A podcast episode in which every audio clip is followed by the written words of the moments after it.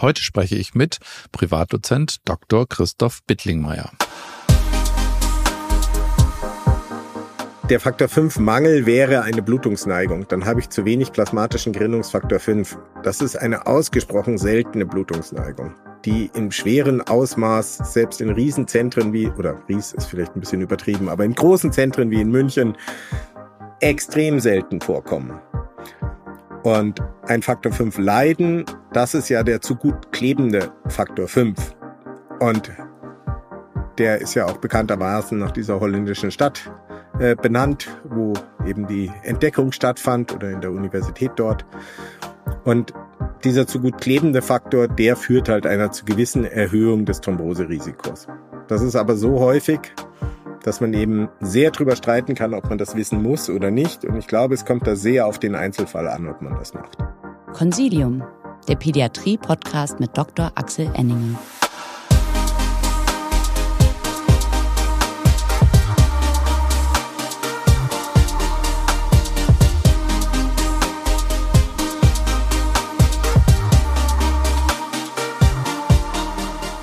Herzlich willkommen, liebe Zuhörerinnen und Zuhörer, zu einer neuen Folge von Consilium, dem Pädiatrie-Podcast.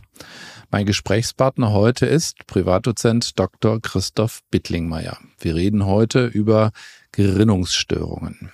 Herr Dr. Bittlingmeier ist lange, lange tätig gewesen am von Haunerschen Kinderspital, hat da eine ganze Weile die Notaufnahme geleitet und immer schon sich mit Blutgerinnungsstörungen beschäftigt und er ist seit dem Frühjahr 2022 niedergelassener Kinder- und Jugendarzt in München. Herzlich willkommen, Herr Bittlingmeier.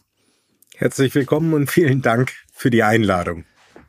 Ja, sehr gerne. Wir beschäftigen uns ja heute mit so einem Thema, was, glaube ich, vielen von uns so ein bisschen auf der, äh, wie soll ich sagen, ähm, schwierig erscheint, weil man im Studium äh, immer verschiedene Gerinnungskaskaden gelernt hat, sich damit zum Teil gequält hat. Ähm, und wenn man das nicht zu seiner Leidenschaft gemacht hat, es im Zweifelsfall ähm, immer wieder ganz schnell vergisst. Ging Ihnen nicht so. Sie fanden, Sie fanden es toll, oder? Nee, ich äh, fand das im Studium auch furchtbar. Ich glaube, es waren zwei Seiten im Herold, aus dem man das lernen konnte und die habe ich nicht verstanden. Und ähm, ich bin sehr, sehr zufällig in die Hämostasiologie gerutscht. Es ging halt darum, eine Stelle zu bekommen und ich hätte Endokrinologe oder Gerinologe werden können und dann ging es halt so aus. Okay. Ähm, umso besser, weil ähm, wenn Sie nicht von Anfang an das mit der Muttermilch aufgesogen haben, dann gelingt es Ihnen sicher noch umso ähm, deutlicher und klarer ähm, den Zuhörerinnen und Zuhörern und auch mir zu erklären, was wir denn über Gerinnung wissen sollten. Und ähm, wir haben so im Vorfeld uns überlegt, wie machen wir es denn? Ähm, und haben uns so ein paar Fallbeispiele oder Fragen aus der Praxis ähm, überlegt. Und würden einfach mal starten mit dem Thema ähm, präoperative Gerinnungsdiagnostik. Also, Janina soll die Mandeln rauskriegen und die Frage ist, hat sie eine Blutungsneigung? Wir alle haben gelernt, dass Quick und PTT machen nicht reicht. Wir müssen irgendwie mehr und anderes machen. Was sollen wir denn tun? Ja, das ist tatsächlich spannend. Das mussten wir auch lernen, dass Quick und PTT nicht reicht. Als ich begonnen habe, war das der Standard. Und dann war ständig die PTT verlängert bei den Kindern, weil sie ja Infekte haben und das triggert verschiedene Antikörper und die machen dann lange PTTs und dann landeten sie bei mir als AIPler in der Gerinnungsambulanz, wo ich dann Akupunkturkurse durchgeführt habe und versucht habe, Blut abzunehmen. Viel besser wäre es gewesen, wenn wir uns vorher grundsätzlich immer überlegen, warum soll das Kind operiert werden und wie ist die Geschichte von dem Kind. Also, dass wir die Anamnese uns überlegen von dem Kind und seiner Familie, wenn es ein kleines Kind ist. Okay, und ähm, wie wertvoll ist denn die Anamnese? Also klar, wir alle wissen, wir sind Kinder- und Jugendärzte. Anamnese ist immer Nummer eins. Aber ich will ja am Ende auch ähm, vor dem Staatsanwalt gut dastehen, der sagt, naja, irgendwie vorher ein bisschen reden und hinterher blutet der Patient nach der OP doch, ist ja vielleicht auch nicht ausreichend. Ja, wobei ich schon denke, dass es besser ist, ich habe vorher geredet, als dass ich mir nur eine neue, PT, also eine normale PTT in meine Unterlagen geschrieben habe, wie wir es auch erlebt haben. Äh, und weil die PTT normal war, hat man teilweise nicht mal auf die Blutung reagiert. es hat heutzutage die Möglichkeit oder man hat heutzutage die Möglichkeit, auf standardisierte Fragebögen zurückzugreifen, die es in verschiedenen Sprachen des Erdballs gibt. Die kann man sich im Internet runterladen. Und damit kann man eigentlich mit den meisten Patienten ganz gut rausbekommen, ob es beim Kind oder in der Familie schon mal größere Blutungsprobleme gegeben hat. Okay, diese Fragebögen bzw. Links dazu würden wir dann auch in unseren Show Notes hinterlegen, dass die jemand nachlesen kann. Und da lohnt es sich dann natürlich, diesen Fragebogen auch ähm, auszufüllen und ordentlich abzuheften in der Akte, damit man im Zweifelsfall sagen kann, ja, wir haben die Fragen gestellt. Und jetzt noch eine Bemerkung für diejenigen, die sich vielleicht fragen, naja, an welche Gerinnungsstörung muss ich denn bei welcher Art von Blutung denken? Ähm, da haben wir eine kleine Aufstellung gemacht und die finden Sie als Tabelle in den Show Notes und können die dort nochmal nachlesen. Genau, und vor allem auch zu gucken, was wurde da angekreuzt. Denn wenn ich einen Fragebogen habe, wo dann irgendwo Nein angekreuzt wurde und ich reagiere dann nicht drauf, ist blöd. Das ist genauso wie wenn ich eine PTT habe und die ist verlängert und ich reagiere nicht drauf. Ist auch blöd. Okay. Also, wir nehmen Sie doch mal irgendeine Frage aus dem Fragebogen und äh, sagen, also da steht, was weiß ich, Familie ist schon mal nach einer großen, was weiß ich, Zahnextraktion, nach, ähm, hat es da besonders lange nachgeblutet. Nehmen Sie mal irgendeine so Frage daraus. Mhm. Dann sagen wir äh, ja. Und was ist dann die Konsequenz für den Gerinologen? Genau, also ich gucke mir an, welche Frage wurde mit Ja beantwortet bei Zähnen oder zum Beispiel bei den klassischen Kinderoperationen, die sich ja meistens im Schleimhautbereich statt, also aufhalten, so Mandel-OPs oder so etwas. Wenn da jetzt die Mama mir mitteilt, dass das Geschwisterkind da geblutet hat, dann muss ich mich um das Kind, was vor mir sitzt, kümmern und auch bei diesem dann Blut abnehmen und zumindest die häufigen Gerinnungsstörungen abklären. Und da genügt es eben nicht, sich nur mit Quick und PTT zu beschäftigen, sondern man nimmt dann eben neben einem Blutbild, womit man die Thrombozytenzahl hat, auch noch das Fibrinogen mit ab. Und das Wichtigste, was wir ausschließen müssen, weil es das häufigste ist, ist das von Willebrand-Syndrom. Da kann man sich ja darüber streiten, wie oft es ist. Früher habe ich immer gelernt 1 zu 100. Wahrscheinlich klinisch relevant ist es dann doch seltener, aber das gibt schon so oft, dass man das abnehmen sollte. Da kann man eigentlich auch bei den ganzen niedergelassenen Laboren ganz gut Willebrand Antigen und Aktivität ankreuzen. Dann Faktor 8 nehme ich immer noch mit ab. Und wenn der tatsächlich Schleimhautblutungen hatte, dann macht es auch Sinn, einen Faktor 13 mit abzunehmen. Mhm. Okay, nochmal noch mal in, der, in der Reihenfolge. Also was nehme ich ab?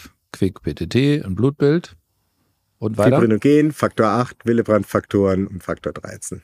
Das ist so das Minimum. Das wäre das Minimum, wenn ich ein Ja auf ähm, dem vorhin ähm, schon besprochenen Fragebogen finde. Genau. Ähm, das mache ich. Blutenten abnehmen ist schwierig. Sie haben auf Ihre IP-Zeit ähm, verwiesen und ich nehme mal an, dass Sie mit Akupunktur meinten, dass Sie immer daneben gestochen haben als äh, Jungdoktor oder was war da mit der Akupunkturbemerkung am Anfang gemeint? Ja, also das ist das eine, genau. Man muss oft stechen teilweise, dann schreien die Kinder, dann ist die Gerinnung im Übrigen aktiviert. Also das ist auch ein Problem. Und dann kriegt man nicht genug Blut raus. Man melkt förmlich die Kinder und freut sich über jeden Tropfen, der es ins Gerinnungsröhrchen schafft und ist dann im höchsten Maße empört, wenn man von einem guten Labor die Rückmeldung bekommt, dass man leider aus einem halbvollen Gerinnungsröhrchen nun wirklich nichts bestimmen könnte. Aber das ist die Wahrheit. Also bevor man ein halbvolles Röhrchen einschickt, schickt man besser gar kein Röhrchen ein.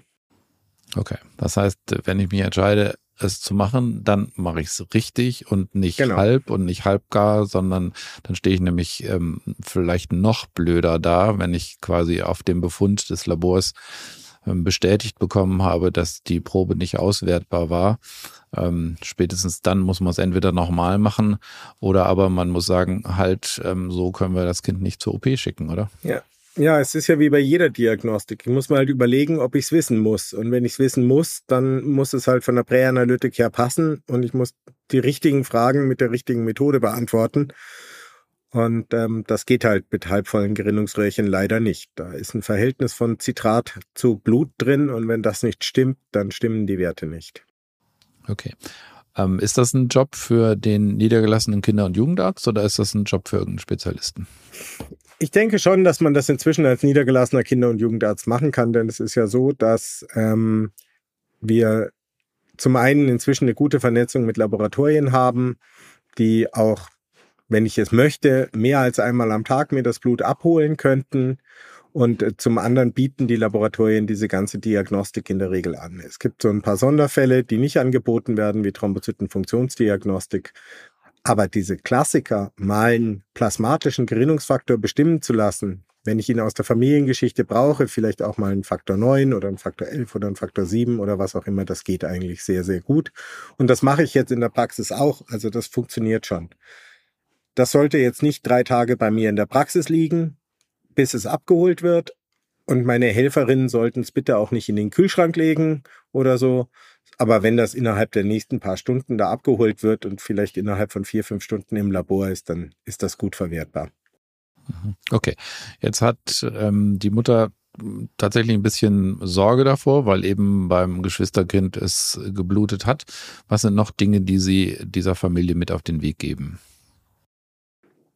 Also einer der ganz wichtigen Punkte ist, dass man die Indikation zur OP diskutiert. Wir haben damals, als ich angefangen habe, haben wir eine Studie dazu gemacht, was eigentlich aus unseren verlängerten PTTs geworden ist. Letztlich war das bei mir dann auch das Habil-Thema.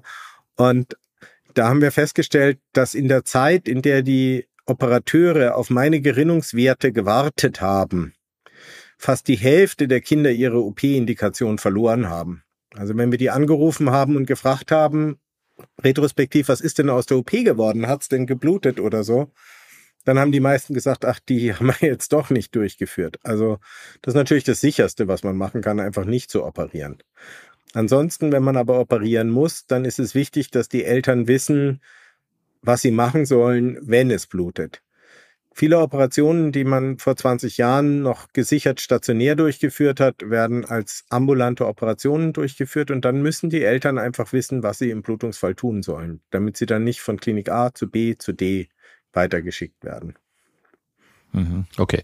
Also Sie brauchen einen Ansprechpartner, Sie müssen eine Notfalltelefonnummer haben und im Zweifelsfall, ja. ähm, wenn irgendwas vorbestehend ist, müssen Sie auch wissen, wie Sie akut reagieren. Ja, das mit der Indikation finde ich ja spannend. Ähm, wo, woran lag's denn? Also wenn man sagt, okay, da ist vielleicht ein bisschen irgendwas mit der Gerinnung und dann muss man auf einmal eine OP doch nicht durchführen, hatten die Chirurgen dann Angst oder wo, woran lag's? Ich glaube, dass ja das sehr, sehr häufig damals noch HNO-Operationen waren. Wahrscheinlich wurden da noch mehr Adenotomien durchgeführt, als man das vielleicht heute macht. Und ähm, wenn die Kinder dann ein bisschen älter geworden sind, wenn statt Winter jetzt Sommer war, wenn die Infektwelle abgeklungen war, äh, dann hat sich das für viele nicht mehr so klar gezeigt, dass man jetzt da eine OP machen muss. Dann sind die Eltern vielleicht auch gar nicht hingegangen. Und im nächsten Jahr war es dann schon wieder besser und nicht mehr so viele Infekte und so weiter. Wir müssen ja uns klar machen, sehr viele Kinder wurden operiert, weil sie häufige Infekte hatten, mit der Hoffnung, das dann zu verbessern, die Situation. Weil sie oft Infekte hatten, war die PTT immer verlängert. Und deswegen sind sie dann alle bei uns aufgeschlagen. Bei uns hat die Diagnostik damals zwei Monate gedauert. Das hat dann sowas verschoben. Okay, aber ähm, da hilft ja durchaus der medizinische Fortschritt. Ähm, wir wissen, dass ähm, das bei Infektanfälligkeit nicht besonders gut hilft und insofern werden vielleicht auch ja. die, die Fragebögen für ähm, OPs, die gar nicht unbedingt notwendig sind, vielleicht weniger werden. Also ja. könnte man ja, wir, wir bauen auf medizinischen Fortschritt und hoffen, dass das mal sich so entwickelt hat. Ja, durchaus. Okay, dann nehmen wir mal ein anderes ähm, ganz praktisches Beispiel. Da kommt jetzt ein Mädchen, die ist 15 und ähm, Oma hatte eine Thrombose ähm, und das Mädchen möchte eine Pille haben, die mhm. Pille haben. Ähm, alle haben im Kopf, irgendwas hat die Pille mit ähm, Thromboseneigung zu tun und ähm, Oma hatte jetzt eine Thrombose. Was macht Herr Bittlingmeier? Herr Bittlingmeier redet lange mit äh, der 15-Jährigen und sie überhaupt auch eine Pille Eltern. haben will oder wieso? Nee, ich ähm, kläre sie darüber auf, was wir da möglicherweise tun und ob das Sinn macht. Jetzt, wenn die Oma zum Beispiel nur die Thrombose hat, dann sind wir ja schon sehr weit weg vom Mädchen. man müsste sich überlegen, wann hatte die Oma die Thrombose? Eigentlich müsste man sich überlegen, dass wenn die Oma die Thrombose hat, ist es schon mal für sich in aller Regel eh keine Indikation bei dem Enkelkind dann eine Diagnostik zu machen.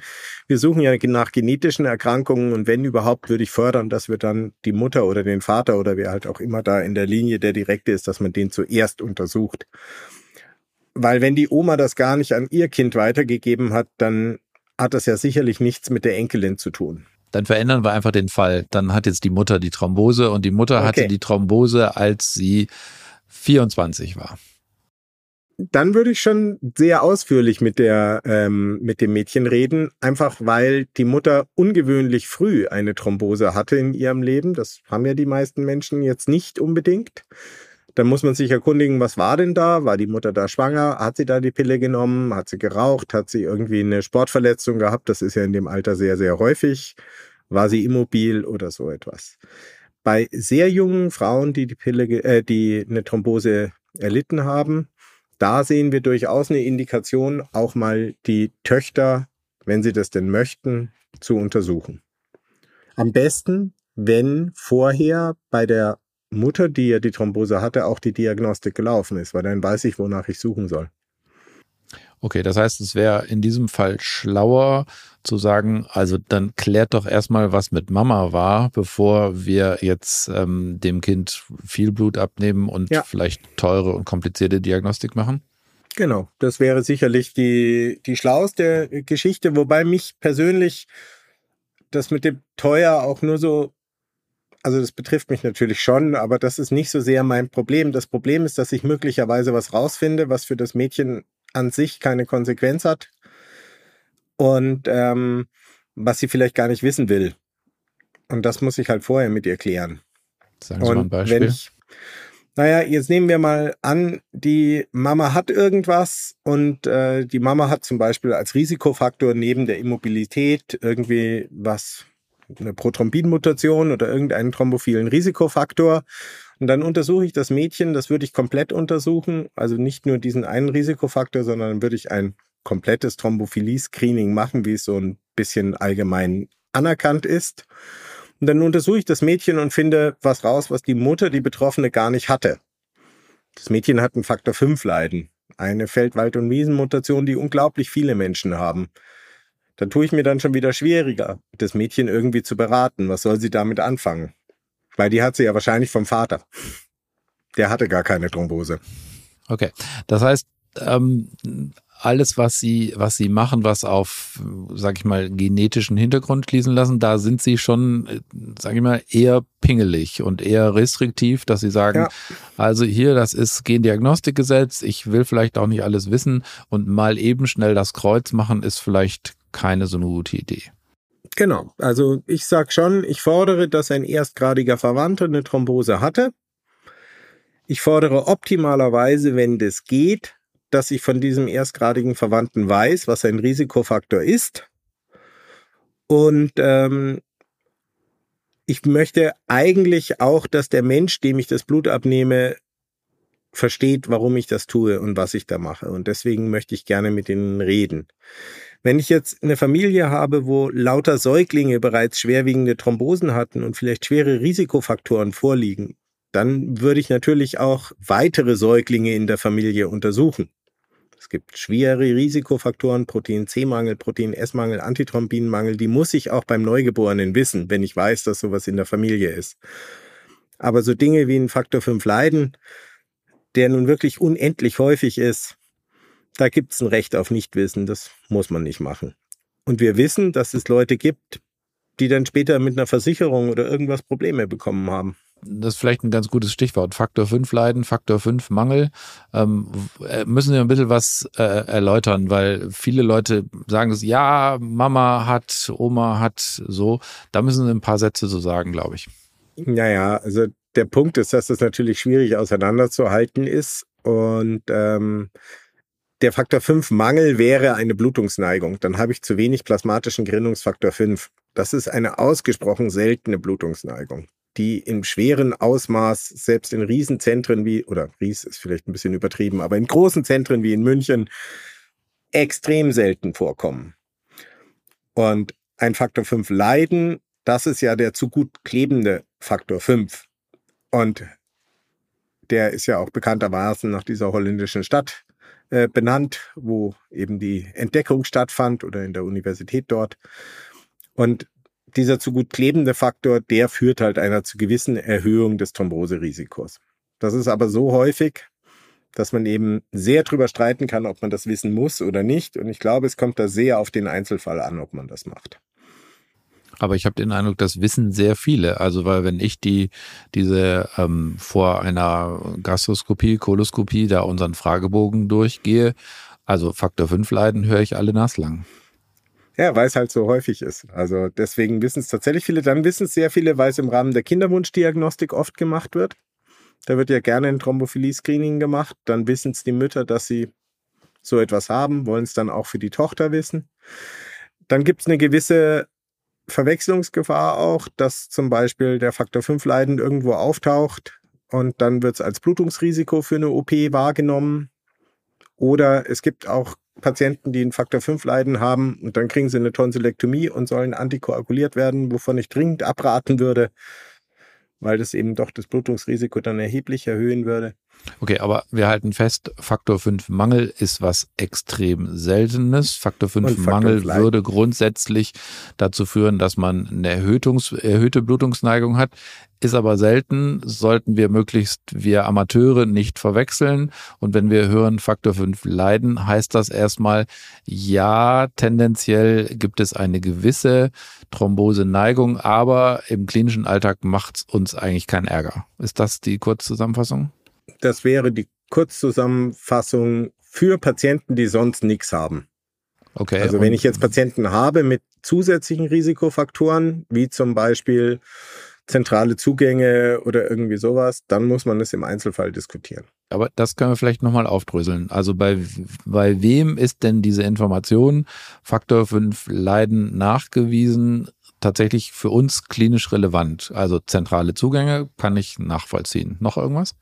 Wenn ich weiß, dass in der Familie tatsächlich Patienten mit einem jungen, also im jungen Alter eine Thrombose erlitten haben, die durch nicht wahnsinnig viel mehr als durch diesen Faktor 5 Leiden und eine reproduzierbare Risikosituation entstanden sind. Also zum Beispiel nach der OP hat dieser Patient mit 18 eine Beinvenenthrombose bekommen, dann würde ich dem Sohn, der auch den Faktor 5 Leiden hat, wahrscheinlich auch schon mit 12, obwohl er da normalerweise noch nicht antikoaguliert werden würde von den Kollegen aus der Chirurgie, trotzdem eher antikoagulieren.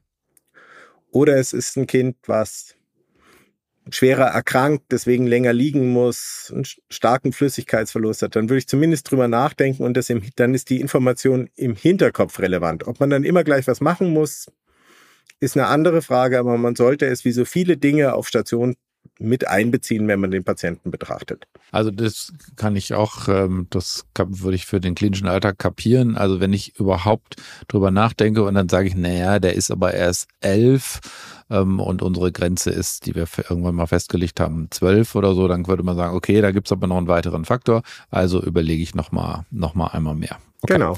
Das ähm, klingt, klingt pragmatisch. Ähm, Vielleicht ein Thema, was auch in dieses ähm, Thema ähm, Thrombophilie, Blutgerinnsel, Blutgerinnung gehört. Da glaube ich, können wir ähm, nicht drum herum, ist, dass wir ähm, ein paar Takte zu Covid und Blutgerinnung sagen müssen, weil ähm, da ist offensichtlich äh, Covid ja spielt ja durchaus eine Rolle bei dem Thema ähm, Vaskulitis, Gefäße, ähm, so. Können Sie ein paar Worte dazu sagen?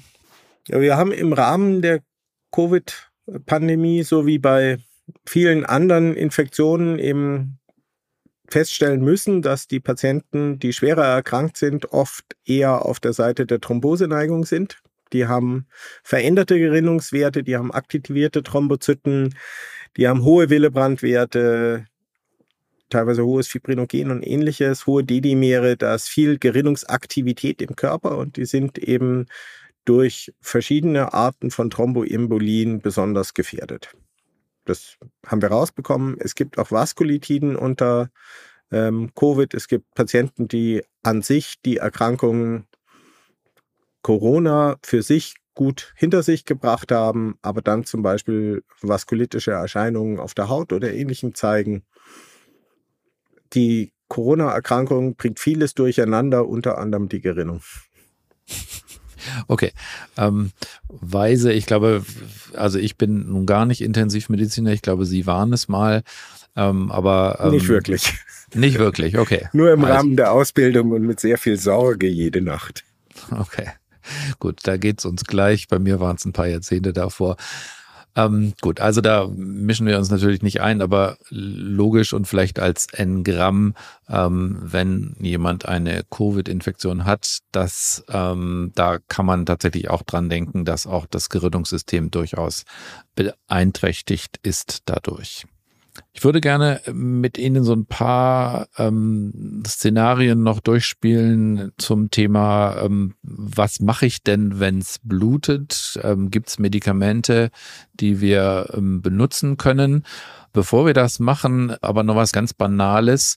Da hat jemand eine Blutgerinnungsstörung und ich hatte das Vergnügen, bei einem der Impfzentren hier in Stuttgart mitzumachen. Und ganz am Anfang haben wir bei den älteren Menschen immer nach Blutverdünnern gefragt und haben dünnere Nadeln genommen. Das haben wir mhm. irgendwann mal aufgehört. Das haben alle dann die gleiche Nadel bekommen.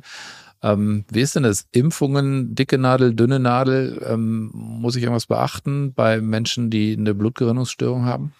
Also wenn ich weiß, dass der Patient eine schwere Blutgerinnungsstörung hat im Sinne einer schweren Blutungsneigung, klassischerweise, wenn jemand eine schwere Hämophilie hat, dann sollte der Patient schon von seinen behandelnden Ärzten darauf aufmerksam gemacht worden sein, dass er vor der Impfung sich mit seinem Medikament substituiert, mit seinem Faktorenkonzentrat, damit er quasi als Gerinnungsgesunder dann im Impfzentrum aufschlägt. Dann muss man da auch keine Sorgen haben. Es gibt dazu auch Leitlinien, die kann man auch im Internet finden und vermutlich dann später vielleicht auch in den Show Notes. Und ähm, da gibt's dann auch Zeiten, wie lange vorher muss er das gemacht haben und so. Das ist aber eigentlich Aufgabe des Gerinnungszentrums den Patienten gut vorbereitet dahin zu schicken, genauso wie ein Gerinnungszentrum einen Patienten gut vorbereitet in jede OP schicken würde. Wenn wir jetzt von Menschen ausgehen, die leichte Blutgerinnungsstörungen haben, einen leichten Willebrand oder ähnliches, die sich nicht regelmäßig e-substituieren, dann kann man über dünnere Nadeln nachdenken, was aber ja auch bei den Corona-Impfstoffen gar nicht so trivial war, weil die wegen ihrer Verpackung in irgendwelche Lipide nicht durch die dünnsten Nadeln durchgegangen sind. Ähm, hier ist es wichtig, dass die Patienten das einfach sagen und dass man dann nach der, zumindest bei mRNA-Impfstoffen, zwingend notwendigen intramuskulären Injektion lange genug drückt. Und das ist auch das, was wir bei jeder anderen Impfung den Patienten auf jeden Fall raten, dass sie nämlich lange genug auf die Stelle drücken. Bei mir in der Praxis müssen dann die Eltern von Hämophilie-Patienten einfach da zehn Minuten drücken. Und da passiert in der Regel auch nichts. Ähm, die Amerikaner machen das schon lange so. Die haben eigentlich immer gesagt, ach, man kann intramuskulär impfen. Die haben dann auch mal Studien zugemacht. In Deutschland gab es auch Studien dazu. Wir waren eigentlich immer so die Subkutan-Impfer, bis zunehmend weniger, also Impfstoffe auf den Markt kamen, die man einfach nicht mehr subkutan verimpfen durfte. Und wo auch die Hersteller auch auf mehrfache Nachfrage nicht gesagt haben, dann impfst halt subkutan. Ähm, bei den meisten normalen Kinderimpfstoffen ist es kein so ein großes Problem, aber schon da gibt es welche, wo es nicht gibt, geht. Da gibt es auf den Seiten des Robert-Koch-Institutes auch eine ganz gute Zusammenstellung, so eine Überschrift, äh, Übersicht, Impfen bei Blutgerinnungsstörungen. Okay, verlinken wir auch in die Show Notes. Exakt. Neudeutsch, ähm, äh, das sagen wir jetzt ja in, in jeder Podcast-Folge. Aber auch da das Fazit, äh, es geht mehr EM, als man früher gedacht hat. Eine dünne Nadel ist meistens ähm, keine ganz schlechte Idee und im Zweifelsfall gilt draufdrücken für zehn Minuten, Viertelstunde genau. oder so. Und bei be bekannter schwerer Blutgerinnungsstörung halt vorher substituieren, was man früher auch nicht gemacht hat aus verschiedenen Gründen und das wissen wir aber inzwischen, dass das sehr schlau ist, wenn man das macht. Okay, aber das ist ein gutes Stichwort, bekannte Blutgerinnungsstörung. Ähm, da ist ein Patient, der hat eine Hämophilie A und blutet. Was mache ich? Oder was macht der Patient? Der Patient, also wenn der Patient schon ein bisschen länger seine Hämophilie hat und er nicht mehr ganz klein ist, dann weiß er oder seine Eltern, wir, ich bin ja Kinderarzt, äh, ähm, das, äh, was sie dann tun sollen, nämlich er muss substituieren. Er muss einen Faktor spritzen. In aller Regel, es gibt ja verschiedene Therapiemöglichkeiten heutzutage, aber die allermeisten Patienten haben ein Faktorenkonzentrat zu Hause, was sie sich regelmäßig zur Prophylaxe intravenös spritzen. Das macht in den ersten Monaten und Jahren ein entweder ein Pflegedienst oder der niedergelassene Kinderarzt, dankenswerterweise. Äh, großes Danke an alle, die das in ihren Praxen machen. Und äh, dann bringen wir das in den Zentren, aber den Eltern meistens so um das erste Lebensjahr herum bei, wie man Faktorenkonzentrate intravenös spritzt. Und so mit acht Jahren bringen wir das den Kindern bei, wie sie das selber machen. Acht bis zehn Jahren, je nachdem, ob das Kind will und wie es beieinander ist. Und wenn ein Patient mit einer Hämophilie sich verletzt oder schwerer stürzt, dann gilt immer Spritzen. Da braucht man gar nicht lange drüber nachdenken. Und äh, das wissen die, die okay. spritzen 50 Einheiten pro Kilo, passend auf die Packungsgrößen, die sie zu Hause rumstehen haben. Und dann ist schon mal Ruhe. Jetzt ähm, ist der ausgerechnet kurz vor der Kinderarztpraxis auf die Nase gefallen, mhm. blutet ähm, wie wild, äh, sitzt dann in der Kinderarztpraxis. Und ähm, die Regel gilt auch für den niedergelassenen Kinder- und Jugendarzt. Erst spritzen, dann ins Krankenhaus, oder?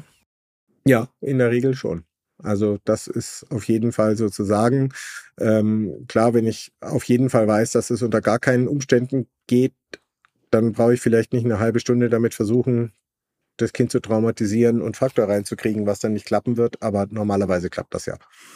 Das gilt auf jeden Fall. Und wie gesagt, mit 50 Einheiten pro Kilo kann man nichts falsch machen.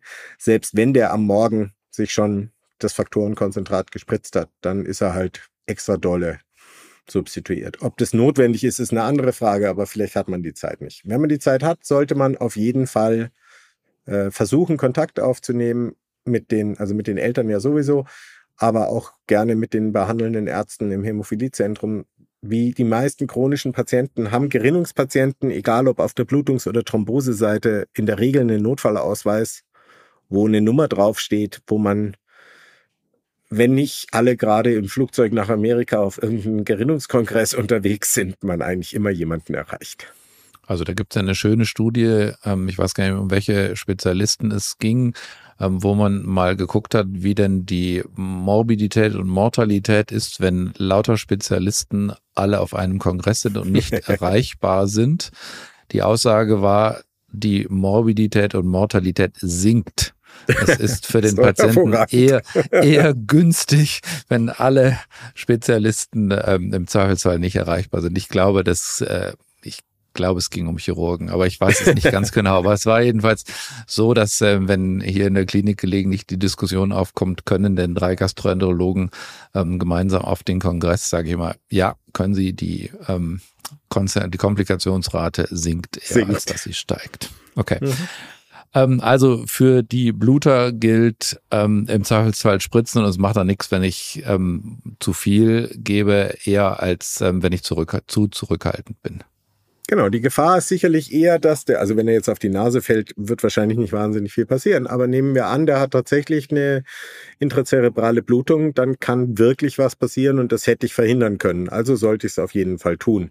Und bei größeren Verletzungen auf jeden Fall. Das Schöne ist, die Eltern lernen sehr schnell, können ihr Kind gut einschätzen, können auch so Stürze und kleinere Wehwehchen gut einschätzen und wissen nach spätestens ein paar Jahren sehr genau, äh, was sie da tun müssen. Und ähm, wir hatten jetzt auch gerade wieder Eltern-Kind-Wochenende, da geht es genau um solche Themen und da sind dann alle Eltern und erzählen sich gegenseitig, in welchen Situationen man spritzen muss und wann man eher auch mal gelassen sein kann.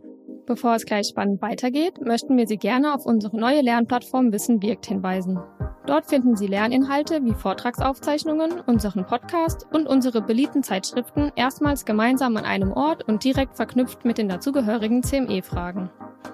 Die Lernplattform steht Ihnen übrigens auch als App für iOS und Android zur mobilen Nutzung zur Verfügung. Wenn Sie die Printversion unserer Themen sowie Fragen und Antwortenhefte bevorzugen, können Sie diese selbstverständlich jederzeit unter servicematerial.infectofarm.com bei uns anfordern. Darüber hinaus möchten wir Sie gerne bereits jetzt auf unsere Consilium kollegiale Seminare im Februar zu den Themengebieten pädiatrische Gynäkologie und Nephrologie sowie pädiatrische Allergologie aufmerksam machen. Melden Sie sich jetzt an und seien Sie dabei. Es lohnt sich. Die erwähnten Links und E-Mail-Adressen finden Sie natürlich in den Shownotes dieses Podcasts.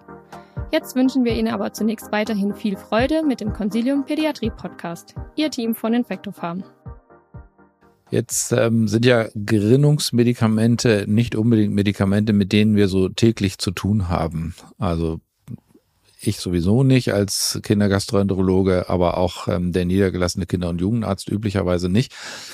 Da hatten wir im Vorfeld so ein paar Fallstricke identifiziert. Ähm, Sie dürfen sie loswerden, kleine Warnhinweise oder Anmerkungen ähm, des Gerinnungsspezialisten. Gut, also Fallstrick Nummer eins ist, diese Gerinnungspräparate, alle, auch die neuen, die vielleicht gar nicht mehr intravenös, sondern unter die Haut gespritzt werden können, die sind alle gar nicht günstig, die sind verhältnismäßig teuer.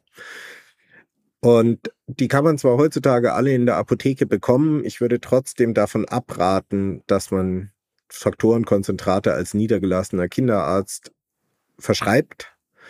Die Patienten haben ein Gerinnungszentrum und es ist besser, wenn das Ganze über das Gerinnungszentrum läuft. Diese Präparate sind äh, hochreguliert, das heißt, da müssen Meldefristen eingehalten werden an die Bundesbehörden. Und das übernimmt halt in der Regel dann das Hämophiliezentrum. Das kennt jeder, wenn man eine Blutkonserve, die ja auch nichts anderes ist als ein Gerinnungsprodukt. Und da, wo Hämostasiologen in der Klinik verfügbar sind, sind die ja oft auch mit der Transfusionsmedizin verbandelt. Wenn ich eine Blutkonserve anhänge, dann muss ich auch eine Chargendokumentation machen und all diese Dinge. Und das ist halt bei den Gerinnungspräparaten, zumindest denen auf der Blutungsseite auch so. Klassisches Gerinnungspräparat wäre ja auch FFP, was wir geben, wenn einer unklar blutet, muss man immer sehr viel von geben, weil da nicht so viel Einzelfaktor drin ist. Aber auch das muss man ja sehr genau dokumentieren. Das ist die, der erste Fallstrick, äh, den man so hat. Ähm, bei der Blutungsseite hat man Gott sei Dank wenigstens kein großes Zulassungsproblem. Also die meisten Präparate sind zugelassen ab Geburt, nicht alle, aber die allermeisten. Und die Eltern wissen ja, welches Präparat sie haben. Das heißt, um die Zulassungsfrage hat sich das Gerinnungsteam schon gekümmert. Ähm, da kann man also entspannt sein. Anderes, anderes häufiges, ähm, häufig verwandtes, zumindest in der Klinik häufig verwandtes Medikament ist ja Klexane. Da gibt's, ähm, war mir auch nicht so richtig klar, gibt es offensichtlich auch ein Indikations- und Zulassungsthema? Ja, ähm, also Klexane wäre jetzt auf der anderen Seite, auf der Thrombose-Seite, äh, Enoxaparin äh, ähm, als Wirkstoff und gibt ja auch Dalteparin und andere. Ähm, die haben in aller Regel, nein, nicht in aller Regel, sondern die haben auch keine Zulassung für Kinder. Und ähm, beim Klexane habe ich gestern nochmal reingeguckt oder beim Enoxaparin, um beim Wirkstoff zu bleiben, habe ich gestern nochmal in die Fachinformation reingeguckt. Äh, da steht drin, es gäbe halt keine Daten für Kinder, keine Erfahrungen. Lustigerweise steht dann noch drin, dass das Multidose aber nicht bei Neugeborenen eingesetzt werden darf, weil dann bestimmter Alkohol drin wäre. Äh, was schade ist, weil das natürlich praktisch wäre, weil man aus diesen Durchstechflaschen genau die Menge rausziehen könnte, die man braucht, aber das darf man nicht. Mhm. Und sollte man auch nicht tun. Ähm, wie bei allen Medikamenten, die nicht zugelassen sind im Kindes- und Jugendalter, ist es deswegen wichtig, dass man die Eltern darauf, darüber aufklärt und ihnen sagt, dass das nicht zugelassen ist. Wir haben die bei uns in der Klinik und machen das auch noch immer unterschreiben lassen, dass wir ihnen das erzählt haben, dass wir über die Nebenwirkungen gesprochen haben, die sehr, sehr, sehr, sehr, sehr seltene und im Kindesalter eigentlich nicht beschriebene Hit unter niedermolekularen Heparinen zum Beispiel. Ähm, Nochmal noch mal Hit für Menschen, die nicht regelmäßig äh, sich damit Heparin-induzierte Thrombozytopenie. Die gibt's häufiger, wenn man Heparin-IV gibt, auch bei Kindern. Aber unter niedermolekularen Heparinen ist das eine Rarität. Also ich habe keine erlebt in 22 Jahren Gerinnungsambulanz. Ähm, ich habe zweimal geglaubt, es könnte eine sein, aber es war dann keine. Jetzt haben Sie, jetzt haben Sie über die Zulassungsthemen bei ähm, Klexane schon schon gesprochen. Ähm, auf dem, sag ich mal, in fast allen Fachbereichen ähm, werden wir momentan überschüttet von Nups, Nips, Naps und Maps. Ähm, ja, was tut sich denn da, was tut sich denn da in Ihrem, ähm, in Ihrem Bereich beim Thema monoklonale Antikörper oder, oder was, was ähm, haben wir da ähm, beim Thema Gerinnung zu erwarten? Ja, wir haben selbstverständlich auch MAPS, weil wir sind auch echte Ärzte und ähm, wir haben äh, Imicizumab aktuell schon zugelassen. Das ist ein bispezifischer Antikörper, der so ein bisschen die Funktionen von Faktor 8 äh, imitiert und dadurch zu einer gewissen Grundgerinnung äh, bei dem Patienten führt. Also man wissenschaftlich kann man es nicht wirklich vergleichen, aber so im normalen Leben sagt man immer so 10 bis 20 Prozent Faktor 8 entspricht das ungefähr, was die Kinder dann haben und zwar dauerhaft wie so ein Brett in der Kurve. Das ist natürlich sehr schön. Nachteil ist, sie haben auch nicht mehr. Das heißt, wenn sie sich verletzen, dann brauche ich eben meistens doch, also wenn sie sich stärker verletzen, brauche ich meistens doch ein Faktorenkonzentrat, um auf die 80 bis 100 Prozent, die normal wären, zu kommen. Und ähm, das Schöne aber bei dem Medikament ist, dass ich es halt subkutan geben kann. Ich muss es also nicht mehr in die Vene spritzen. Hm. Sagen Sie den Namen nochmal, weil wir das ja immer gerne mal wieder vergessen. Imicizumab. Imicizumab, sensationell. Ja. Okay, gibt es noch solche? Gibt es noch ein paar mehr? Ja, es gibt noch ein paar mehr, die äh, aber erst in der ähm, in der Forschung sind. Also es gibt äh, neben diesem Medikament, was so ein bisschen tut, als wäre es Faktor 8, gibt es Antikörper, die Antithrombin runterregulieren oder Anti-TFPI. Das sind dann so Gerinnungsstoffe, die ein normaler klinischer Gerinner wie ich auch schon nicht mehr wirklich aussprechen kann. Aber die sind noch nicht, noch nicht im allgemeinen Einsatz. Ja, Sie, Sie haben da jetzt sozusagen diesen einen, wenn ich mich so umgucke, also wir Kindergastroenterologen haben so ein paar, da kommen lauter neue, die Rheumatologen haben neue, die Dermatologen haben neue.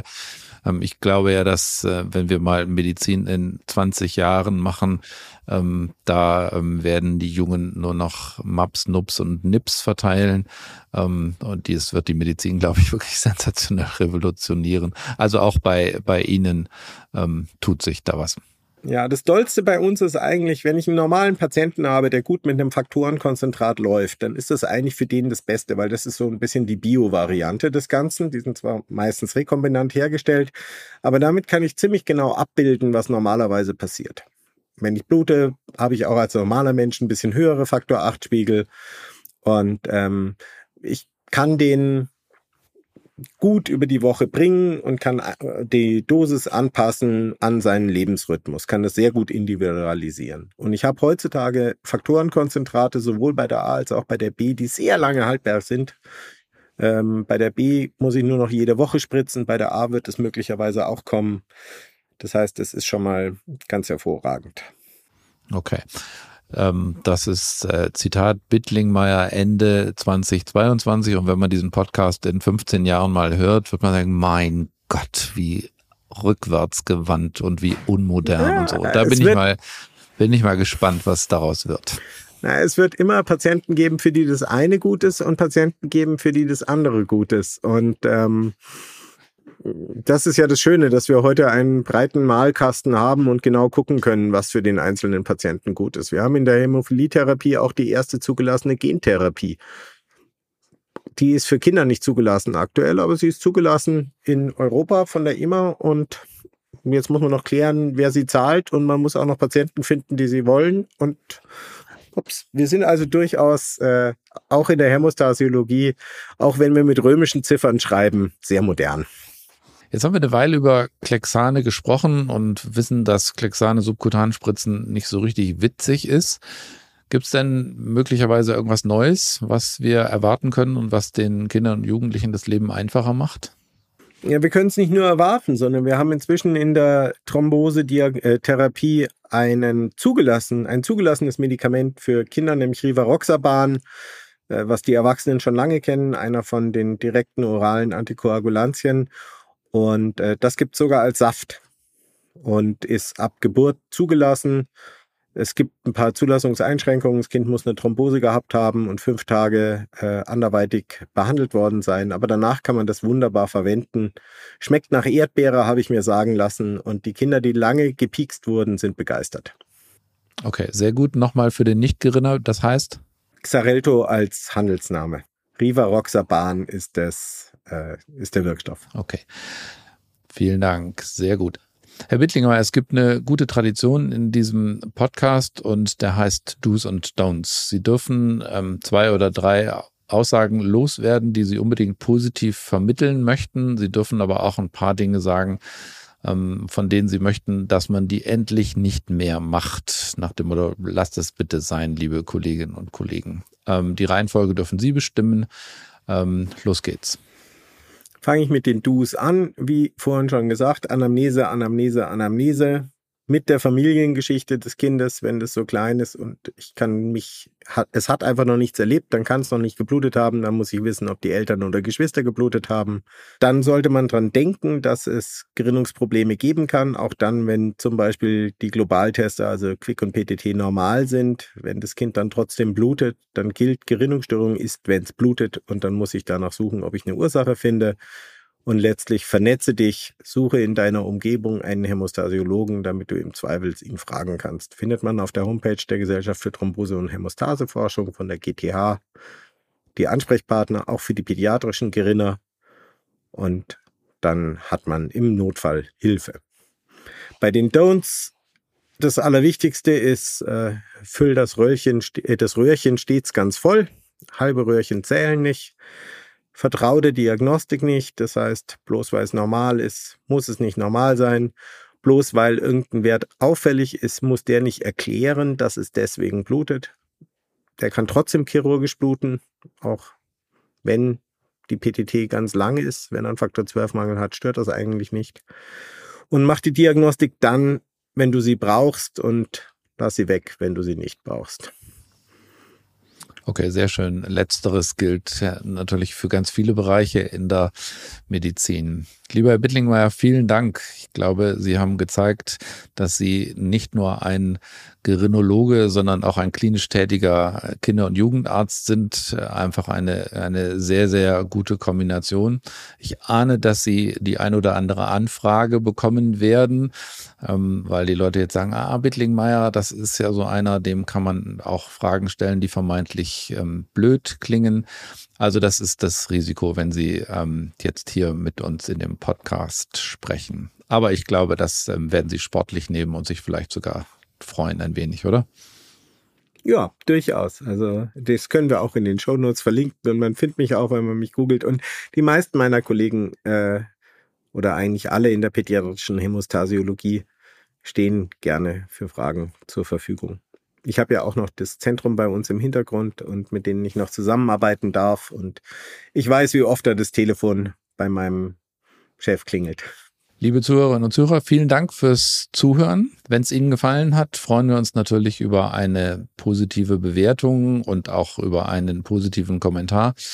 Wenn sie Ihnen nicht gefallen hat, schreiben Sie nicht äh, das in die Bewertung, sondern schreiben Sie uns direkt.